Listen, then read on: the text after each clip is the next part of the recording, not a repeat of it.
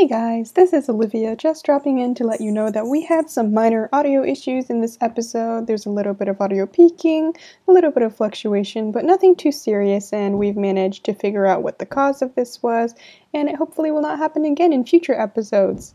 But until then, enjoy the episode.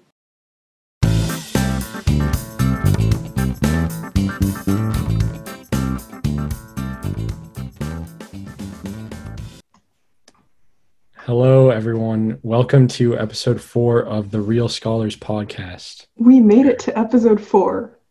Yeah, I'm We're surprised. actually here. I yeah, thought one of us, surprising for all of us. I thought one of us would have quit by now. and they might after this episode. Yeah. Uh, so first, we have a, a very special guest to introduce. Uh, another friend from school uh, who is in the film club along with us because we're all nerds, have we, as we've mentioned before. But uh, welcome, Zenaida. Hi. Do you want to introduce yourself? Introduce yourself a little. Tell us a little bit about yourself. Um, I'm Zenaida. I'm a freshman and I really like movies and I'm really excited to do this. There's no better introduction than that. That wasn't sarcastic. it's hard to tell when you're. I being assumed it was Miles. I just assume everything you say is like completely Most of the time, you're right about that, but no. All right. Well, one serious thing we will talk about today is greener grass, uh, which I recommended last time. Sorry, could I just clarify? Did you say serious? We'll find out, I guess. I don't know how serious this is going to be, um, or how seriously you all took the movie. But first off, I just want to get like initial thoughts uh, for from everyone because I've seen Well, this before. This is my Initially, I, I think that serious is absolutely the wrong word to use to Yeah. describe this conversation that we're going to have of the movie because this movie was batshit crazy, like insane. No, I, I completely agree. Every time, I, I mean, I was sort of like texting throughout the movie uh, to you guys, sort of my initial impressions. Uh, and you guys said it got worse. And then I was like, there's no way this movie's already so weird and, and interesting, but like in a, such a strange way. And, and then it just got weirder.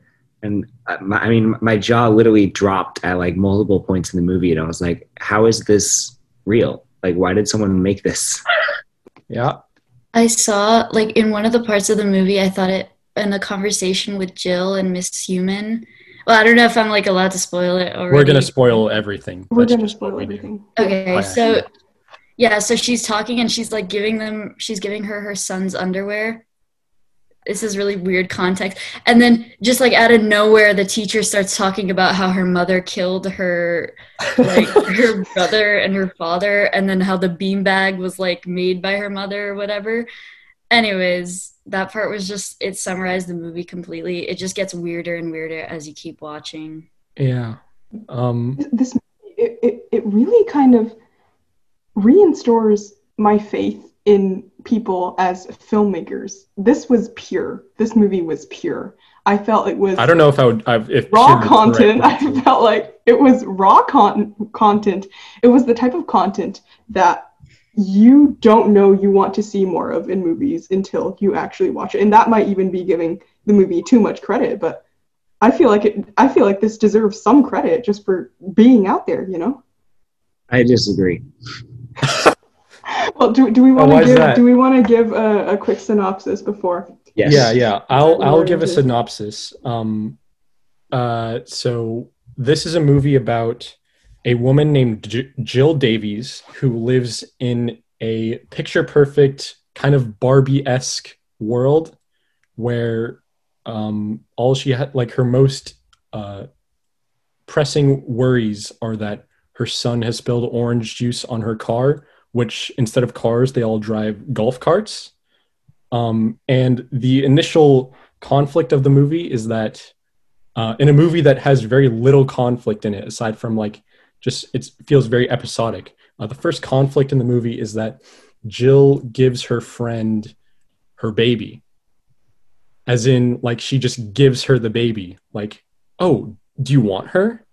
And then her friend says, "Oh yeah, of course." And they all talk like that, and Yeah, they all wear and it's braces settled. Yeah, and they settled. all dress in these pink and blue and purple outfits that look like um, costumes you would put on a doll, and they live in these picture perfect houses, uh, and it's just very it's very unsettling in a way that I have not seen in any movie before, and it just kind of continues on like that, presenting these absurd situations where it seem everything seems fairly normal on the outside, and then something happens in the society that just makes you go you have to kind of do a double take and figure out like did they really just do that and there's going to be no repercussions for that or there's going to be no no one's going to notice that the woman just put a soccer ball up her up her shirt and everyone thinks that she's actually pregnant stuff like that uh where it just goes completely ridiculous and it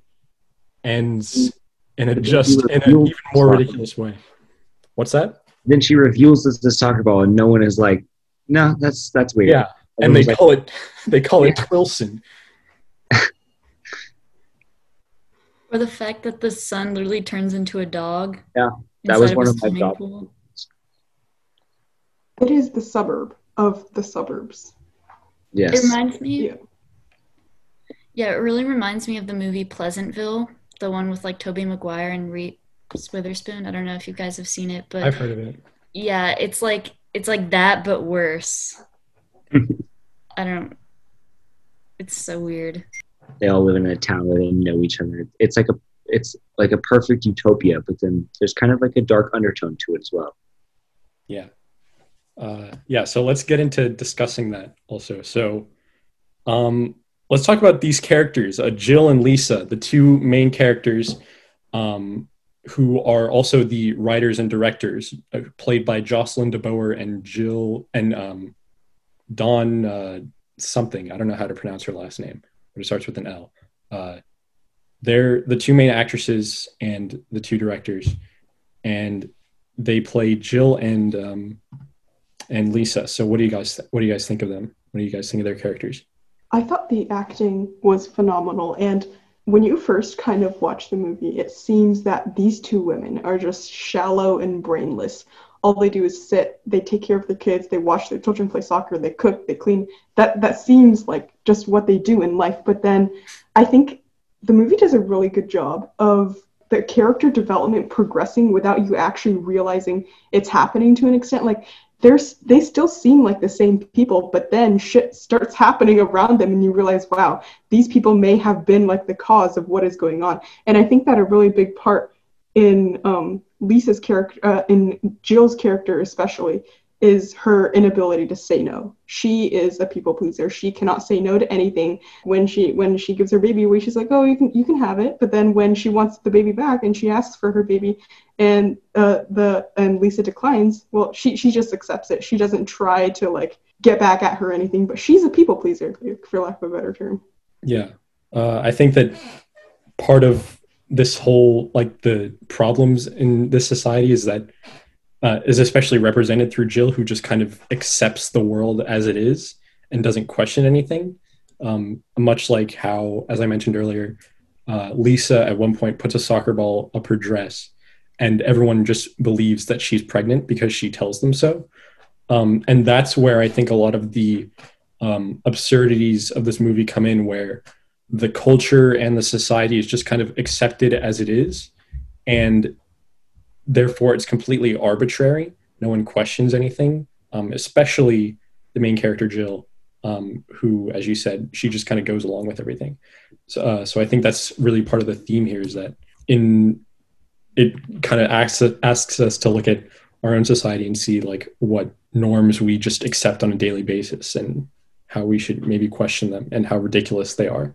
Um, because a lot of the norms of like suburban white soccer moms, like you recognize a lot of that uh, in these characters. Um, so I think it does kind of draw itself toward like contemporary society. And the other thing is that when you first start watching the movie, you might you, you kind of think to yourself, how the hell am I going to be able to relate to these like 30 something year old moms just living in like it looks like Florida or whatever, but they just live in the suburbs. Like how can I develop a relationship and a desire to want to continue looking at these people's stories? But in the but then the more you watch it, the more you just get absorbed into what they're doing. It's just they just talk and they act in such a particular way that plays really well into like the ominous environment that the movie that the entire movie is set in and i think that just really works forward in keeping your attention as the movie progresses and you can't peel your eyes away from the screen at some points the um the dark undertones that I mean it's called greener grass. So obviously the theme that they're trying to push is that the grass is always greener on the other side. Um, and and you kind of see that in the film, but it's just I don't know. In in my opinion, there's just so much more of a normal way they could have they could have told that story. I mean, the the absurdity of it was certainly interesting, but it definitely uh, got me to ask why. like it, it was it made for a an extremely unique movie watching experience. But um, I I wonder whether that is something that is good or not. I think that in a lot of time a lot of times like absurdity can be really okay. Like the first movie i really think of when i think of absurdity is like maybe grand budapest hotel. It just has kind of a weird plot a weird way of it being directed and sort of it's strange yet the absurdity kind of makes sense within the story. And um and though i actually did like this film the greener grass um i felt like at times the weirdness just didn't make sense at all and I didn't understand why they put it there. Like, like, um, for example, they were at they were all at a baby shower for her being pregnant with like a soccer ball, and and then they eat a sandwich and they just throw up this pink liquid. And I'm like, why did they do that? It doesn't make sense. It just like certain things I understand, but like certain things it's just it was such a weird choice to make and i didn't really get it so yeah i think personally some of that stuff on the whole it's clear what the movie is trying to do. It's trying to in my opinion just dissociate you from the world even though some part of it seems familiar. Um, it dissociates you uh, by presenting these just weird occurrences that you take that everyone takes as um, reality and everyone takes as the norm. Um, so it's dissociative and it and it causes the viewer to kind of look at the events and this like otherwise normal setting um, in a new way. Uh, however, some of that stuff, like the, them throwing up the sandwich and whatnot, or there's this really um, great moment where they are at a restaurant and the waiters drop their food and like it spills all over all the glasses and stuff breaks and then they're like oh bend no. down and start eating it. Yeah they bend down and start eating it. They're like oh no it's okay. We won't tell like tell tell who who, who are you going to tell? And then they just start eating it off the floor. So stuff like that where even if it doesn't make sense it's clear that that's the goal they're they're going for. And that you know for me i just find that stuff so funny when they subvert expectations however they can. Um like this movie is very funny to me in that way. And i think that's probably i might have enjoyed it more than you did, um, more than you all did uh, in that respect. Uh, but yeah, I definitely see where you're coming from with just some of it being a little yeah. a little too much. I, I, I think so too. Like for um, a lot of the a lot of the events that you can't really interpret, they seem to be there for like com- comedic relief or anything like that. But another thing is that maybe they just don't want to be interpreted. Like it's just a decision. Like, what if we just have them vomit pink goo, but there's actually no legitimate explanation for that, and we can do it. Nobody's going to stop us. Well, they're, they're throwing, it, and it's I, in the movie. the implication was that they're throwing up the food. Like they maybe it's it. well, maybe it's not though, because it's pink goo. If they're throwing up the food, wouldn't have been the same color or a similar color to the beige of a sandwich, but it's pink. It's like a brilliant pink that you can clearly tell. And I'm just thinking maybe these things aren't up for interpretation. Like it's a creative decision. Maybe you just want your characters to have this happen to them for no reason, and there is no valid reason to say so. Mm-hmm. I think um, going back to Lisa and Jill's relationship, I thought it was kind of, I really did feel bad for Lisa in the beginning of the movie. Um, just because she felt, I feel like she felt really miserable in her home and like where she was. And then I realized that I feel like this isn't really talked about, or maybe it's not on the front because there's so much going on in the movie that this isn't on the surface. But like Lisa was visibly in love with Jill's husband, so she was definitely like jealous of Jill. so I feel like that just made their relationship a whole lot more complicated. Yeah, and speaking of the the husbands and that moment in particular, uh, there's a scene where Jill and Lisa end up kissing the wrong husband, and then they realize it. They both realize it mid kiss, and then they're like, "Oh, wait a minute, wrong husband!" And then they all laugh about it. And they And just they and they just and they casually start- switch. Yeah, and then they just start kissing again with their braces and their saliva, and it's really disturbing. Um, but yeah, I just wanted to mention that because I think that's like another. Yeah, and they use the excuse of, "Oh, I confused, you know, you for my husband because you had the baby." Like, You had my baby, yeah. yeah, I mean, the one wife is like seven feet tall, so Yeah. it shouldn't be that difficult. It, it's just you were you were mentioning that the goal is to like continuously throw off the viewer, and I think that's absolutely true. Where you know you would sort of like come to understand this baseline of um, of weirdness, and you'd sort of accept it, right? You accept the rules uh, that the movie provides you within the bounds of like this world, but then they would do something that was just outside of their own bounds that they created that would just like throw you off like Yeah. you would accept that people you know in this in this world act super weirdly and are all super jealous of each other um, and then they would just do something completely random like turning a child into a dog or you know having a soccer ball as a baby or and it it always just like threw me off so much and i spent half the movie being confused about what i was watching and then the other half confused about why i was watching it yeah. I do um, think that. Oh, sorry. you can go ahead. But Yeah, I do think that the children in this movie are very peculiar and they're really interesting because, for the most part, they seem to kind of be in the background. But there is a particular show, like within this uh, this movie, called uh, I think is it like Kids for Kids with Knives or something? Kids with knives. yeah. Kids with Knives. That is just forbidden. Like you cannot watch that, or you'll turn like insane, which is what happened to Lisa's oldest son. Like one afternoon, he uh, watched a little bit of Kids with Knives unsupervised because his dad fell asleep on the couch.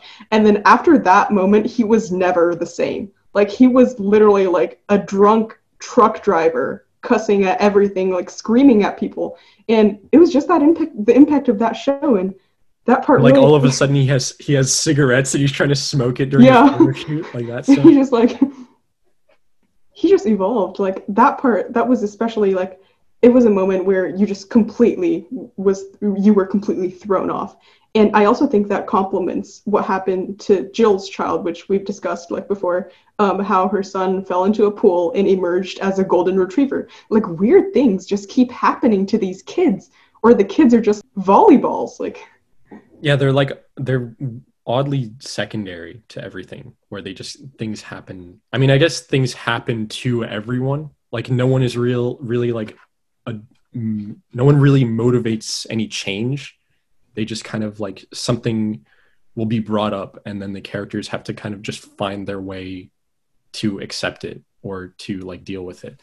For example, um the, the uh, probably my favorite named character, Kim Ann, is uh, divorces her husband, and then her husband, what does he do? He like lives on top of the like he lives above the postman office? yeah above the postman yeah he lives on he lives above the postman like just that after he gets divorced like she gets the house and everything and then he has to move away on his little golf cart and like and like live there and then when jill eventually divorces her husband for again arbitrary reasons just because her friends are like she was convinced to in a bowling alley with one sentence yeah J- jill You guys should get a wanna- divorce. you Are you divorce him? happy?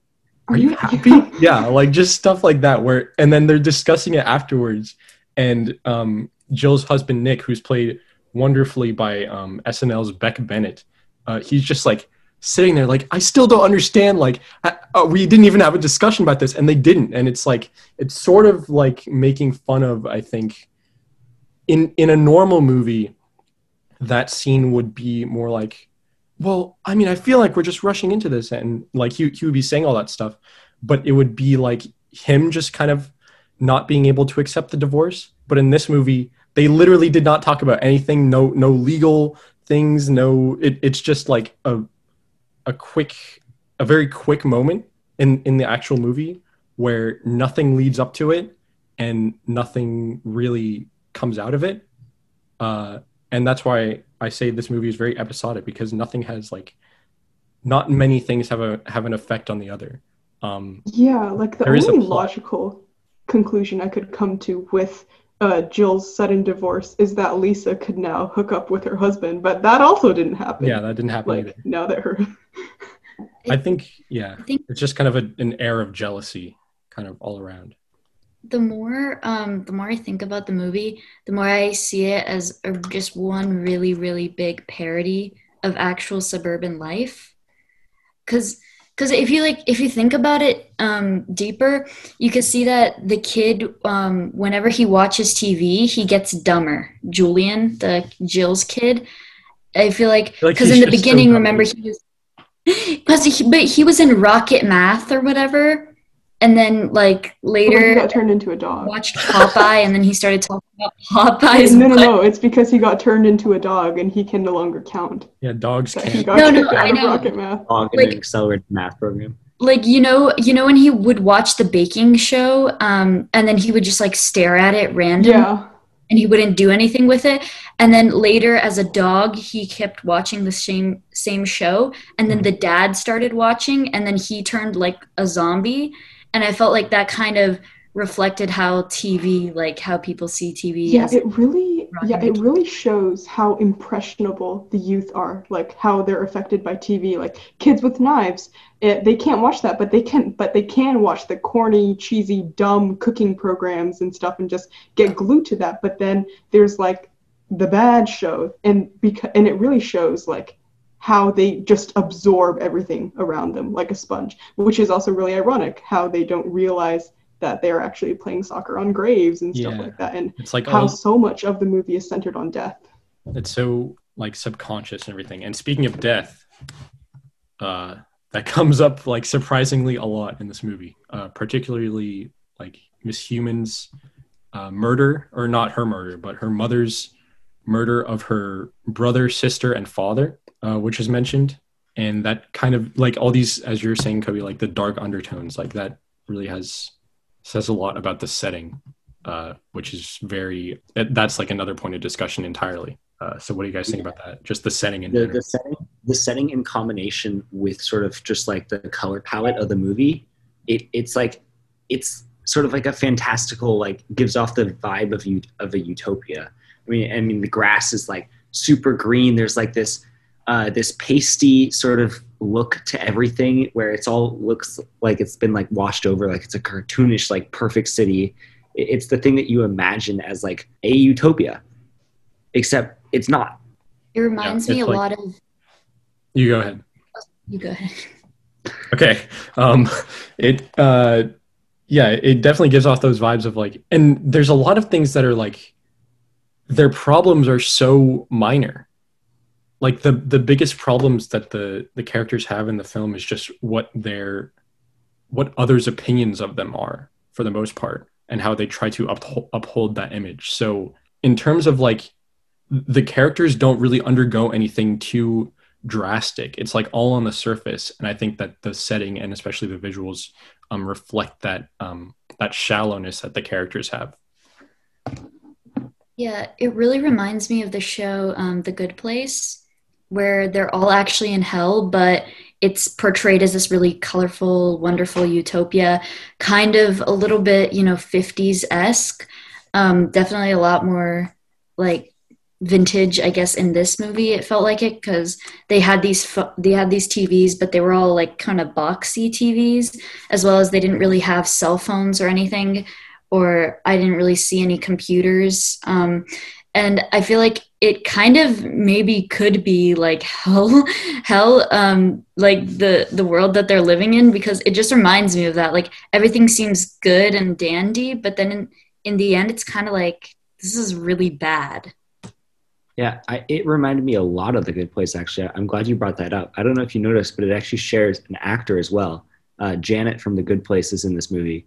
Um, and on that subject, there were a lot of actors that I recognized, and like I did not expect to see in a movie like this. And it just made me wonder why they accepted this movie. I mean, it's just like there's the the SNL guy, there's Janet, there's um, the divorced wife is uh, Donna in Suits there's um there's just like there's so many people that i recognized and i just went like you know a how did they afford these people? B did they blackmail them into accepting this role? Like it, I don't know. It just confused me so much, but it was it was interesting. Just because you wouldn't be in a in a movie like this, Kobe, doesn't mean they, They wouldn't. wouldn't either. actors. I'm telling you, they wouldn't either. There is a, there is an audience for this, and I make up Oh. 100 percent of that audience. Uh huh. Yes. There's there's less of an audience for this movie than there are people in this town. I mean, it has like a 6.3 on IMDb, so that's telling. But yes, the one person that voted zero and the other person that voted eight. That's like an 81 on Rotten Tomatoes. I'll screw other how- people's opinions. This is this is our rough. podcast. All right, yeah. So like definitely a utopia, but kind of a dystopia at the same time. There's no real government. I mean, it- what you guys were talking about, like how it's very similar to hell. Um, I think that that would be a viable option if there wasn't the ending where Jill actually leaves. And I find it so weird that it's so easy to leave that they can just travel, like drive their little golf cart off the premises at any time. And then she enters a location that is like not as pristinely lit or designed or anything. It just kind of looks way more normal. Um, and she goes to the house that she grew up in, and there's another family living there, and they, the mother of that uh, family of all these children, kind of kicks her out after she says, "Can I have one of your children?" Kind of bringing back a full circle uh, to the beginning of the film. Um, but when she when she escapes like that, it was weird. It was it reminded me a lot of the Truman Show, where Truman is just, but like not actually. They're not actually in this big dome of like society. It's it's not as obvious. Like it was kind of concerning how easily she could just leave because then it makes you Yeah. think of, well, is this like exit is it two way? Can people just come in from the real world? Are they able to just enter into the society because there seems to be like a set population of people already. But then even in the um, there's a news broadcast that that occurs when Jill is on the outside, and the news broadcasters from presumably another town are like also as pompous and like uh, uh, concerned with their appearance um, as the characters in the as the other characters in the film are. Um, so it kind of even though there is that like sheen sheen of like uh, you know perfection in the uh, in the town that they live in um, it seems like the rest of the world is just kind of is just as um, inclined uh, to those kind of personas, even if it looks very different and there are maybe more normal people on, the outside. Uh, but I do find it interesting that there is this kind of weird culture that exists in one location where when she leaves that, um, it's m- much much different.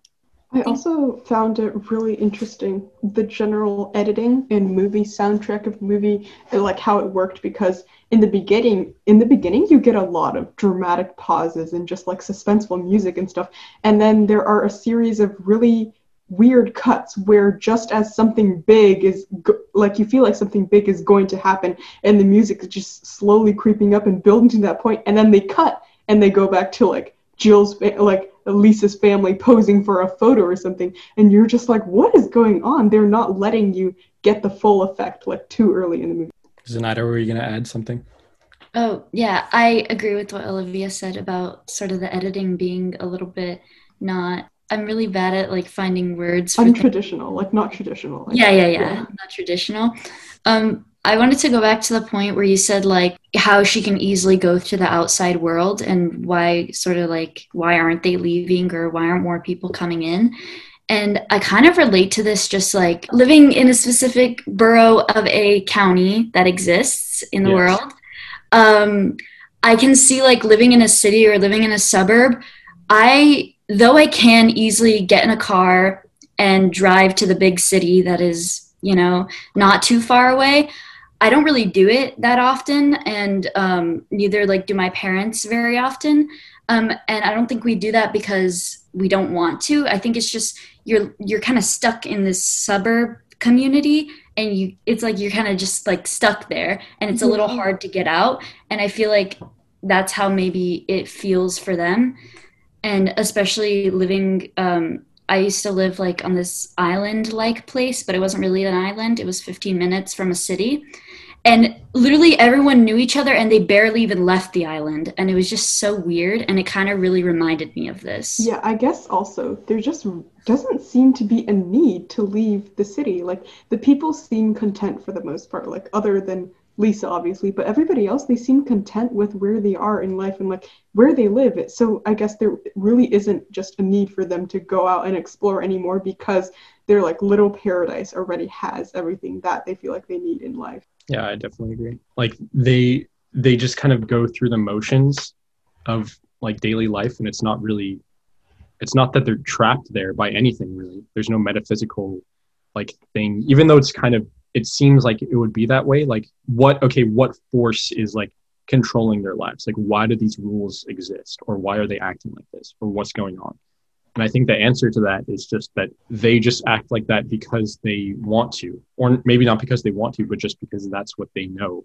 is correct or that's what they know like what they've been taught to do by just everyone else living there like everyone learns from everyone what the norms are and what you know how, how they're supposed to act. Um, so I did find that part really interesting. And that's definitely reflected in, in a lot of other movies of this nature. Yeah, and I think that one of the most like significant or funny norms in the movie is the fact that everybody wears braces. Like from the start, every single grown man and woman in the town, they're all wearing a set of metal braces, and you don't really think much of it. Like other than the fact that it's always shown when they're smiling and like they do zoom they do occasional zoom ins of it but you really don't think much of it until lisa takes the golf cart and leaves the town. And the first thing she does after she leaves is she actually takes a pair of like pliers and she completely cuts her braces in half and just takes off every single little metal bracket. And her mouth is bleeding and stuff and she looks like a mad woman but then she just speeds off and continues driving and I thought that was really significant. Like, what did you guys think was the purpose or the significance behind the braces in the story?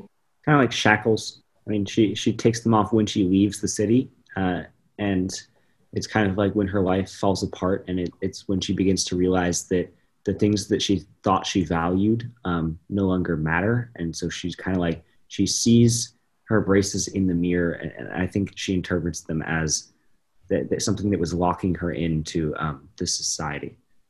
But then mm-hmm. she goes back. Yeah, she goes back and she's still like terrified and she wants to get out again. But like I think, and then the movie ends, so it's just like yeah, it, it, it, will kind of be like, that way.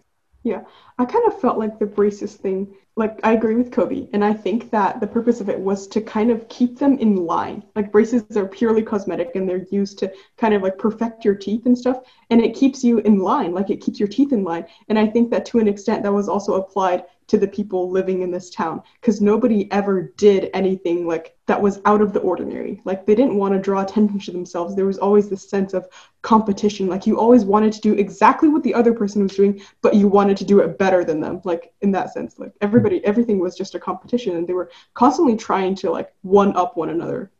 Do these people have jobs or do they just like exist in a purely social neighborhood where they do nothing but go to kids soccer games and have backyard parties and baby showers.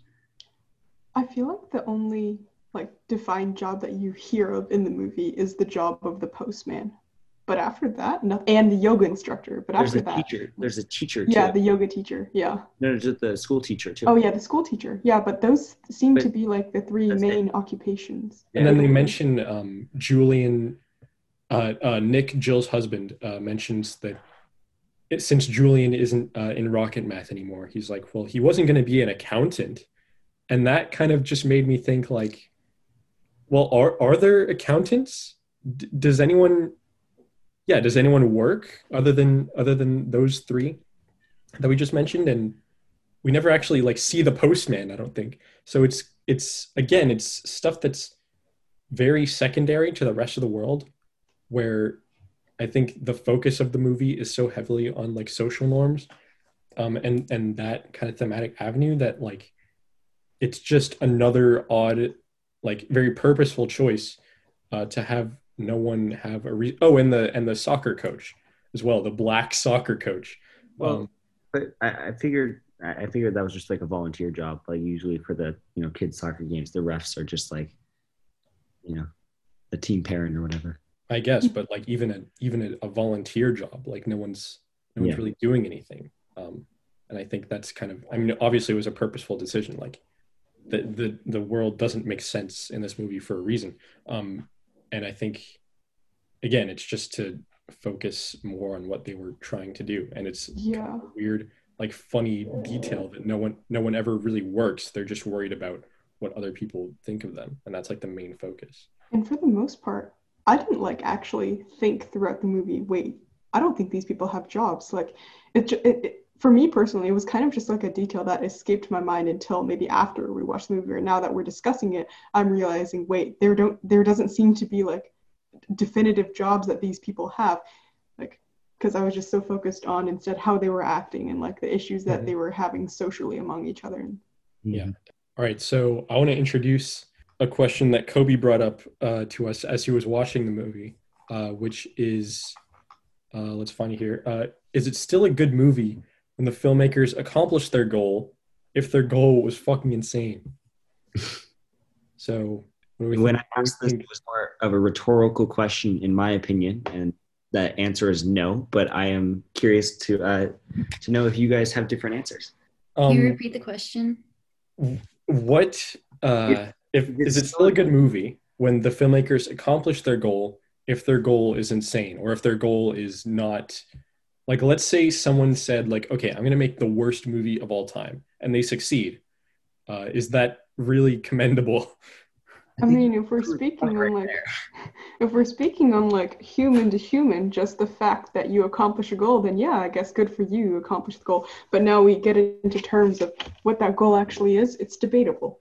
We want to be proud of people for being able to get through something, but if that something is like it didn't make a valuable contribution to the world, then I guess i think this movie is, has value yeah, But- not necessarily about the movie. I guess more just in Yes, yeah. general. Well, that's a question though. Is if this movie did not exist at all and never would exist, would uh, the film industry would would there be like a gap in in genres of films? I don't think so, but I think this movie was an interesting creative venture.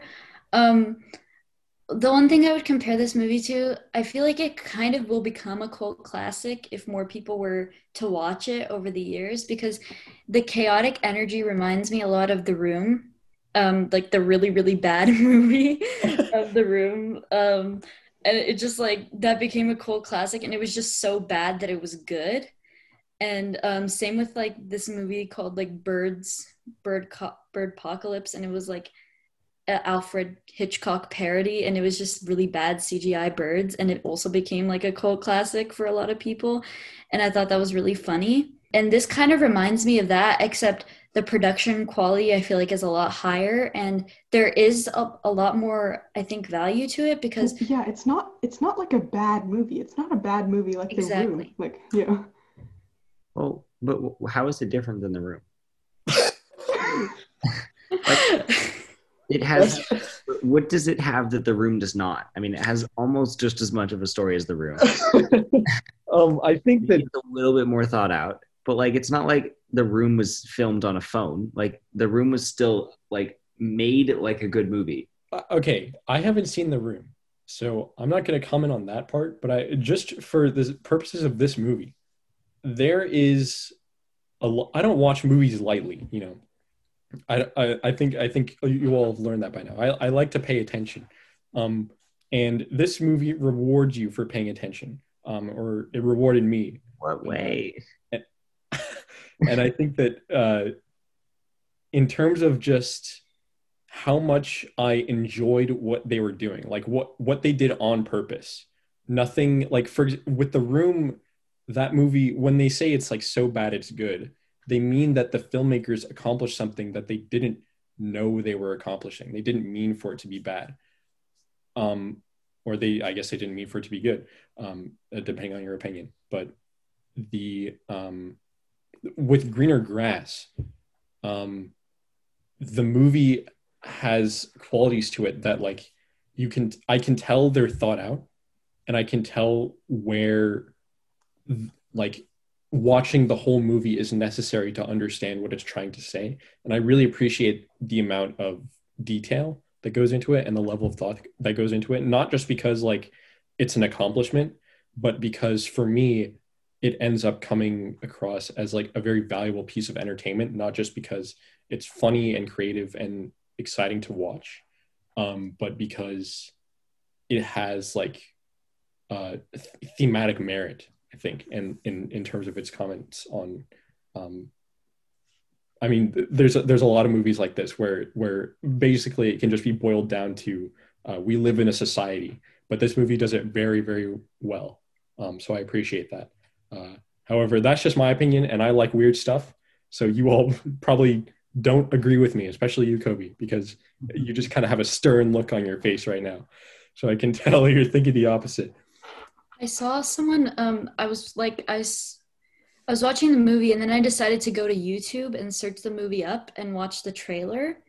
Um, That's just what to I did like, too. Yeah. yeah, how different it was. And then in the comments, I saw someone say that it was like if Wes Anderson was directing it and David Lynch wrote it. And I know that David Lynch made movies like, um, Mulholland Drive. yeah, Uh, what is that? Uh, Lost Highway. That those are the two I've seen. yeah, and he, I guess he makes these chaotic films. I haven't personally seen any of them, um, They are but chaotic. I kind of looked into them. Yeah, Chaotic.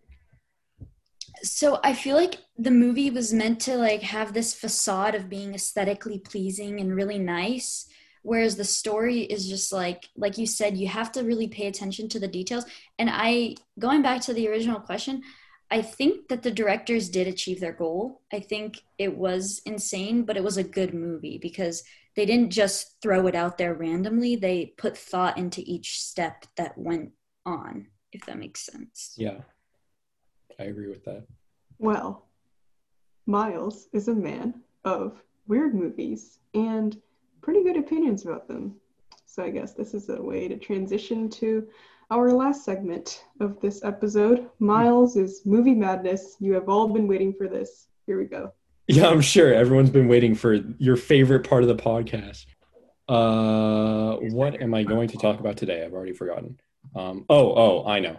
Okay, so somehow I found a short film that is even weirder than this one, uh, than this movie, Greener Grass. It's called. It's a French movie called Baby Anger or Bébé Colère, if you're uh, if you speak French.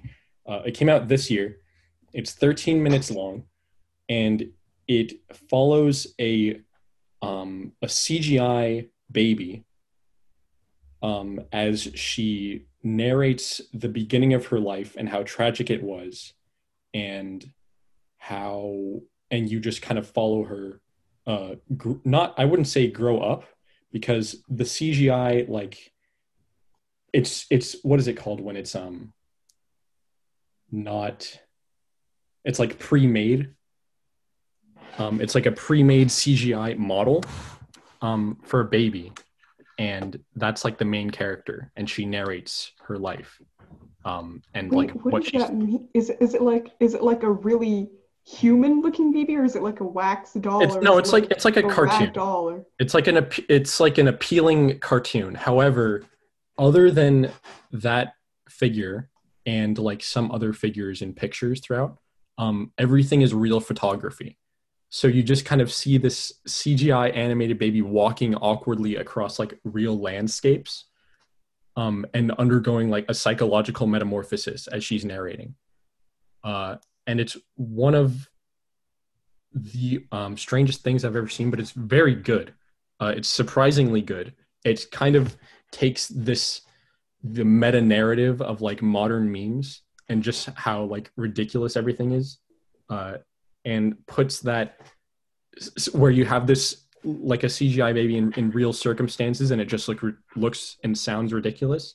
Uh, what she's talking about, and then it actually turns the film. They they turn the film into something that um, really works and actually is like emotionally resonant uh, just like the monologues that she goes on uh, about like what she's thinking and her and her life up to this point and her regrets and everything uh, it's very relatable in a weird way and it's just a very what, special what thing. makes the what makes the movie what makes the film tragic like you said in the beginning so i'm expecting that it ends in something Oh. horrifying like someone steps on the baby or something. Like what No. happens that makes it tragic? Nothing nothing happens. In fact, the baby mentions that she cannot feel pain. And there's a moment where she like she's like tattooing her leg and like sticking a knife through her arm or whatever. And it's like so yeah, it's it's it's that it's that kind of weird internet shit internet stuff. I I don't want to spoil anything. It is only 13 minutes. Um, but I'd I'd highly recommend it. It transcends like memes and like just how ridiculous it is and, and it goes it takes that idea and runs with it See, if, if if you can subject yourself to watching a 13 minute uh, film that seems to transcend reality in a sense, I don't see why we shouldn't be we shouldn't watch Cats. I'm still gonna bring that because up. cats is way think- longer No, but so Zenaida, this is something that I've been trying to persuade them since probably episode two is that we should watch Cats for one of the episodes of the podcast. yeah yeah all the way back To to episode ourselves. two two episodes ago Yeah. Yeah, two episodes ago, so long ago, but I've been trying to get them on board to watching Cats for an episode of the podcast. We should. No, no, no. We, we shouldn't. We shouldn't. We should. We should watch like really, really bad movies and then talk about them. Wow, you guys are destructive forces on this. oh man kobe's just in it for the money except we don't even make money off this so he's in it for literally no reason Bank on our on our mm, uh, thousands of sponsorships that we've done for our podcast. Yeah. Uh, by the way, this video is sponsored by Raycon. Uh, Raycon earbuds. Ray, Raycon Raycon wireless 555 earbuds. Never fall out when I go running. Like, and Uh, you know I run. they're wireless earbuds, and uh, they connect via Bluetooth, and they're they're, they're very handy. Uh, I own some Raycon. This is actually not sponsored by Raycon. That was just a very we just lost our Raycon sponsorship in the future. yeah. we Never just mind. lost it. Sorry, Raycon. No, Uh, maybe I, like, I like your earbuds, but you know, what's that? maybe they'll back pay us.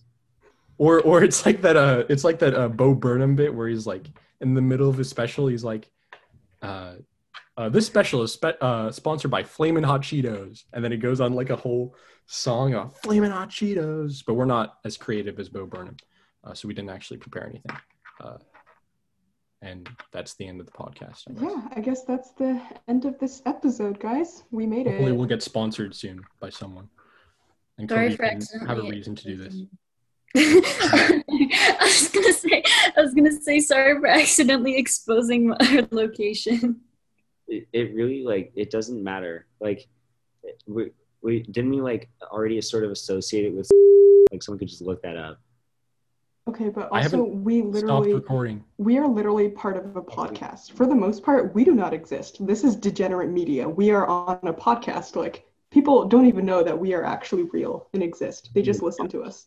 Yeah. So Oh, there's is this just like an audio thing? Yeah. Yeah. Uh, yeah. Uh, thanks. Thanks for listening to us ramble about uh, a movie that no one will ever see or has ever seen except for us. And next week we'll watch Parasite. And thank So- you to Zenaida for being a wonderful guest. Yeah. Thanks, Zenaida. Yay. And we Thanks hope for to, letting me come. It was really fun. we hope to see you at school one day. Hopefully, hopefully next year maybe. Oh wait, wait, like next year, like January, February, that Okay, we, we Yeah. should stop rolling. 2021. You know what I'm talking about. Yeah. All right. We record these in advance, so if that date is wrong, then just uh, it's wrong. I'm sorry. All right. That's the end. Goodbye. Thanks for listening.